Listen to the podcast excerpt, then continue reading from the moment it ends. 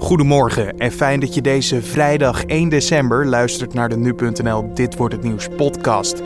Mijn naam is Carne van der Brink en ik zal in een klein kwartier bijpraten over het nieuws van nu, de zaken die verder deze dag te gebeuren staan en we hebben een mediaoverzicht voor je vandaag. Zometeen aandacht voor de band tussen de media en president Trump en Humberto Tan krijgt een eigen tentoonstelling. Maar eerst het belangrijkste nieuws van dit moment. Je moet er rekening mee houden dat aan het einde van de kabinetsperiode in 2021 de energierekening van een huishouden gemiddeld 175 euro duurder is vergeleken met dit jaar. Dat heeft minister Erik Wiebes, Economische Zaken, woensdagavond gezegd. De transitie naar duurzame energie kost nou eenmaal geld, al dus de minister. De tv-beelden, de Nederlandse televisieprijzen voor makers en bedenkers uit de tv-wereld, worden volgend jaar niet uitgereikt. Dat meldde Shownieuws gisteren. Het besluit hangt samen met de affaire Jellebrand Korstius. De schrijver heeft Gijs van Dam, een oud collega met wie hij samen in de redactie van Barend en van Dorp zat, aangeklaagd voor seksueel wangedrag. De Italiaanse ex-premier Silvio Berlusconi moet weer voor de rechter verschijnen. Dit in de zaak Ruby. Die draait om betaalde seks met een minderjarige callgirl. De 81-jarige Berlusconi wordt ervan beschuldigd meer dan 20 mensen te hebben omgekocht om valse verklaringen af te leggen voor de rechtbank. De rechtbank gaat volgend jaar februari van start. Topatleet en vechtmachine Rico Verhoeven heeft een rolletje bemachtigd in de actiefilm Kickboxer Retaliation. Deze komt volgend jaar uit. Ook Jean-Claude Van Damme en Mike Tyson zijn in de film te zien. Rico Verhoeven was eerder al te zien in twee Nederlandse televisieseries, onder andere Bluff en Vechtershart. En dan kijken we naar wat het nieuws vandaag gaat worden, oftewel dit wordt het nieuws. De media en de politiek. Soms zijn beide partijen heel erg close of heel erg afstandelijk. Maar hoe is de verhouding tussen de huidige president Donald Trump en de media op dit moment? Vandaag komt op nu.nl een nu weekendartikel over deze verhouding. Wij belden met redacteur en auteur van het Nu Weekend stuk Jeroen Kraan. We vroegen hem, wat is er nu zo interessant aan deze band? Nou, dat is natuurlijk wel, uh, zoals Trump omgaat met de media, is wel redelijk ongehoord in de Amerikaanse geschiedenis. Of wat dat betreft in Nederland hebben we ook nooit echt zoiets gezien. Uh, er zijn natuurlijk altijd wel uh, in, in, het verleden ook wel presidenten geweest die het soms pittig zijn behandeld zeg maar, door de media. Hè, en die misschien journalisten niet tot hun grootste vrienden rekenden. Maar hoe Trump nu bijvoorbeeld echt regelmatig op Twitter afgeeft op CNN en roept dat van alles niet waar is, terwijl dat gewoon door journalisten is geverifieerd. En ja, hij, hij, spreekt soms gewoon duidelijk niet de waarheid, Trump. en claimt vervolgens dat de media dat niet doen. Ja, dat, dat hebben we nooit, nooit eerder gezien, dat een president dat zo, zo doet. Nou ja, wat, wat heel erg opvallend is daarbij, weet je, de taal of zijn het vooral het omdraaien van de feiten? Ja, taaltje is natuurlijk sowieso uh, opvallend. Hè? Het hele idee van dat hij de hele tijd uh, fake news uh, roept, dat, ja, dat, dat is een beetje een term die hij heeft gepopulariseerd op een bepaalde manier en die hij nog steeds veel bezigt. maar ook gewoon hoe hij omgaat met feiten. Sowieso is zijn Twitter-kanaal natuurlijk een beetje een van ongefilterde ja, stroom van waar hij op het moment mee bezig is. Uh, en als je dan ziet dat hij deze week uh, uh, video's retweet die, ja, van, waarin te zien zou zijn dat moslims allemaal vreselijke dingen doen. En een aantal van die video's, zoals hij die presenteert, kloppen gewoon niet. Of zijn niet feitelijk wat hij zegt dat het is. en vervolgens het Witte Huis dat dan zegt, ja, dat maakt eigenlijk niet uit. Hij wil aandacht geven aan deze issue en of het allemaal exact klopt, dat maakt niet uit ja, dat is, uh, dat is niet iets wat we eerder hebben gezien. Ja, dus eigenlijk grensoverschrijdend dan in, de, in het geval uh, van het feit dat het niet eerder is gebeurd. Is dat nou een feit dat Trump eigenlijk nog wel grenzen heeft als het gaat over social media? Of is hij daar eigenlijk al lang overheen gegaan? Uh, ja, dat, ja geen idee. Af en toe weet hij toch wel weer allerlei mensen te verbazen, denk ik. ja, wat ik net noemde, die, die retweets van die van die video's, dat was toch wel weer iets nieuws. Ten eerste omdat hij iemand retweet die echt van een ja, behoorlijk extreemrechtse beweging is in het Verenigd Koninkrijk. Dat is iets wat nieuw is, dat hij, dat überhaupt zeg maar, hè, aandacht geeft aan zo'n persoon en die persoon eigenlijk een soort legitimiteit verschaft. dus ja, hij gaat wel steeds weer nieuwe grenzen over, lijkt het. Waar dat een keer eindigt, dat, ja, Dat, dat weet ik niet. Je hoorde Jeroen Kraan. En vanmiddag komt het artikel online op al onze platformen. Het is vandaag Wereld AIDS-dag. Op deze jaarlijkse dag staat de strijd tegen AIDS in de schijnwerpers en wordt opgeroepen tot meer solidariteit met mensen met HIV en AIDS. In Nederland zijn er op en rond Wereld AIDS-dag veel initiatieven, evenementen en acties. Wij belden met ambassadeur Nicolette Kluiver met de vraag wat zij vandaag gaat doen. Uh, ik ga met Angela Groothuizen de liefdespont varen. We zullen de kapitein zijn van de pont op Amsterdam, op het ei uh, in Amsterdam. Uh, we gaan heen en weer varen en eigenlijk staat die liefdespont nou ja, een beetje in het teken natuurlijk om uh, ons in te zetten en mensen bewust te maken op Wereld Aidsdag. Dus uh, Einstein is denk ik de kapitein en ik ga mensen een uh, rood lintje opspelden. Nou, want, want hoe lang ben jij ook alweer ambassadeur? Echt al jaren. Ik denk nu een jaar of zes inmiddels alweer. Zo. Ik zou het weten. De tijd vliegt als je goed doet voor de mensen, inderdaad. Ja, ja. precies, ja. Nee, ik wilde heel graag ambassadeur worden, omdat ik heb heel veel mogen reizen destijds toen ik voor BNN werkte. Ik maakte natuurlijk het programma Spuiten en Slikken. En er zit gewoon een keerzijde aan seks. En helemaal uh, toen ik in landen was, zoals Kenia, waar je gewoon heel erg ziet hoe schrijnend het is.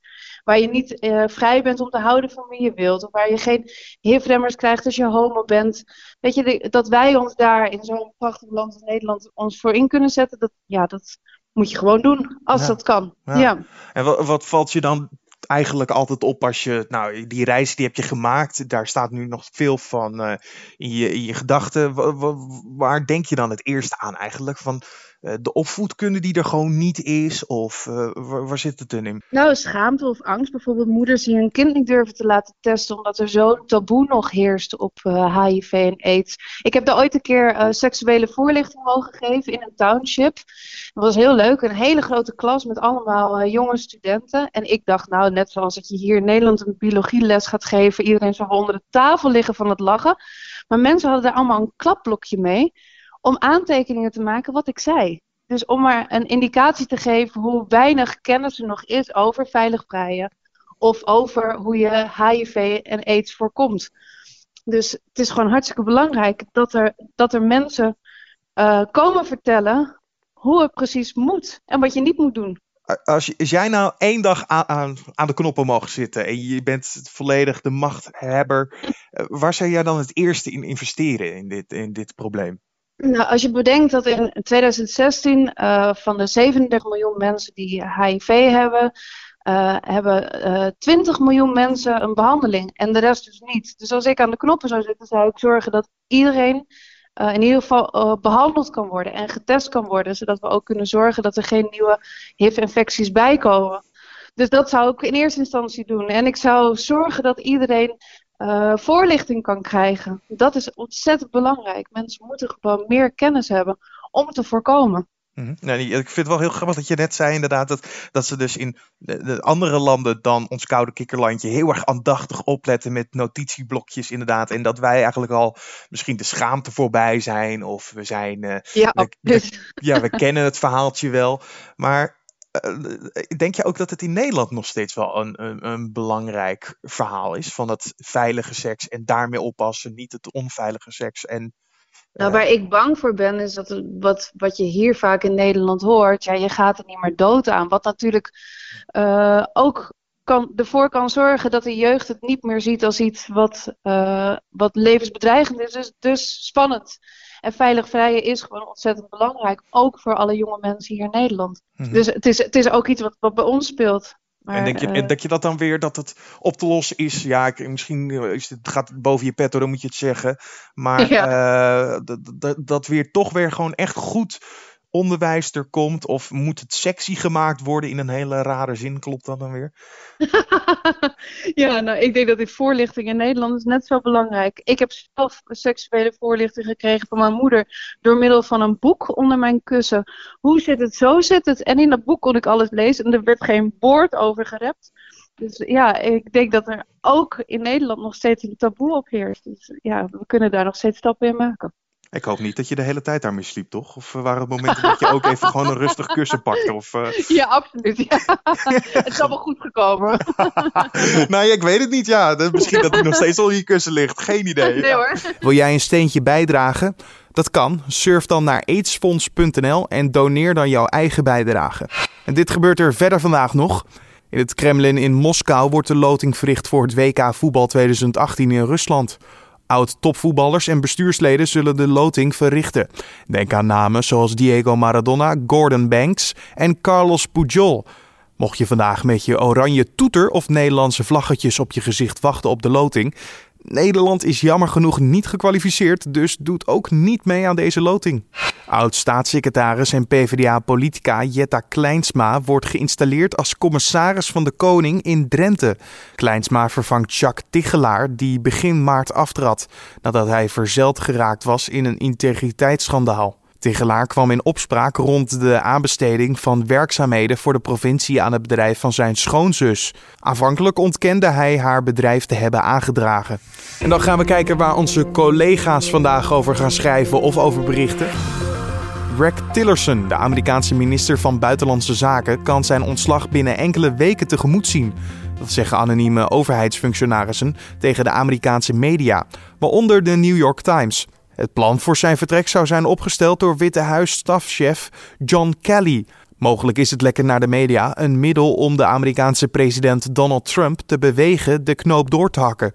Hoewel hij en zijn minister regelmatig in botsing komen, is Trump doorgaans aarzelend als het aankomt op het ontslaan van zijn topadviseurs. Drie gerooieerde ex-leden van de omstreden motorclub No Surrender doen in de Telegraaf een boekje open over de wantoestanden binnen de club. Belangrijke leden van No Surrender handelen volop in drugs, er vinden mishandelingen plaats en er worden prijzen gezet op het leven van mensen die een bedreiging vormen, zeggen zij. Ook zou sprake zijn van vijandelijke overnames van motorclubs in België om een lucratieve cocaïnesmokkelroute naar Frankrijk op te tuigen. Dat dit waarschijnlijk tot een oorlog met Hells Angels zou leiden, werkt volgens Spijt op Tante niet afschrikwekkend. En dan nog even het weer. Vandaag blijft het koud. In een groot deel van het land is bewolkt en wordt het slechts 1 tot 2 graden. Dicht bij de zee valt mogelijk een bui en is de temperatuur wat hoger. En dan nog dit. De man van RTL Late Night, Humberto Tan, heeft na zijn tv-werk een groot hart voor de fotografie. Hij deed vorig seizoen mee aan het RTL 4-programma Het Perfecte Plaatje en kroonde zich als de grote winnaar om zijn fotografiekunsten. En nu krijgt hij een speciale tentoonstelling van 40 grote foto's in het Academiehuis en de Fundatie in Zwolle. Hij bezocht afgelopen zomer als ambassadeur van het Rode Kruis vluchtelingenkampen in Bangladesh. Zijn foto's vertellen het verhaal van onderdrukking, vervolging, lijden en veerkracht. Wij vroegen aan hem wat hij tegenkwam op zijn reis. Weet mensen hebben niks. Weet je, zijn nauwelijks wc's. Uh, schoon water is een probleem. Uh, huisvesting is een probleem, want je zit in een soort tentenkamp.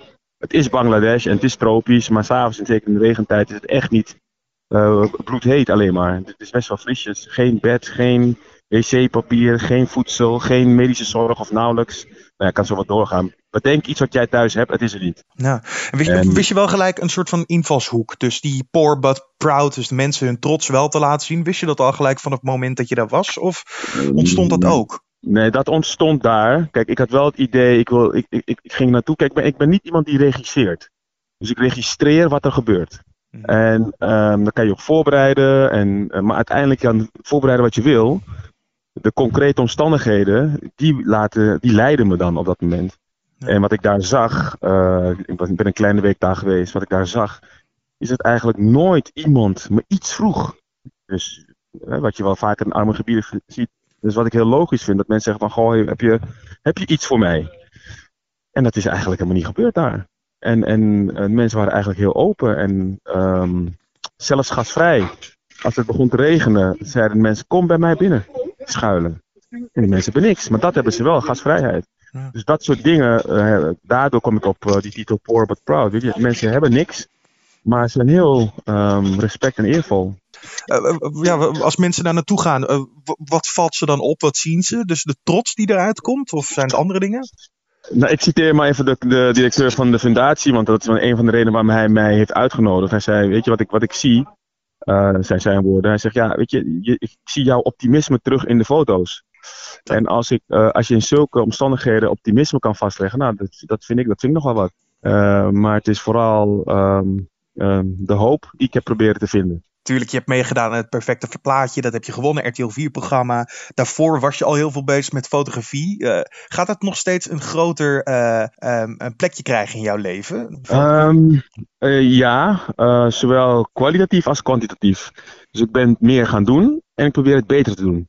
Dat project ehm, in Bangladesh is daar een voorbeeld van. Ik heb echt, ik heb echt mezelf voorgenomen naar het perfecte plaatje om, om gewoon beter te worden als fotograaf. Omdat ik mezelf gewoon, nu nog niet hoor, nog steeds niet, niet goed genoeg vind. Ik vind dat ik echt mezelf moet ontwikkelen. Maar ik vind wel dat uh, Poor But Proud is wel iets waar ik echt enorm trots op ben. Perfecte plaatje zit er zo te horen in ieder geval tussen, denk ik. Um, nou, ik weet het niet. ik, weet het niet. Er zit, ik, denk, ik denk wel dat het, het, dat het, het uh, op een perfecte manier het gevoel aangeeft. Maar het perfecte plaatje, ik weet niet dat er tussen zit.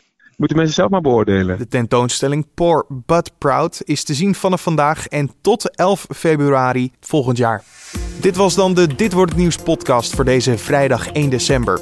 De Dit Wordt Het Nieuws podcast is elke maandag tot en met vrijdag te vinden op nu.nl om 6 uur ochtends. Je kan altijd een recensie achterlaten op iTunes. Daarmee help je ons weer beter te vinden voor anderen.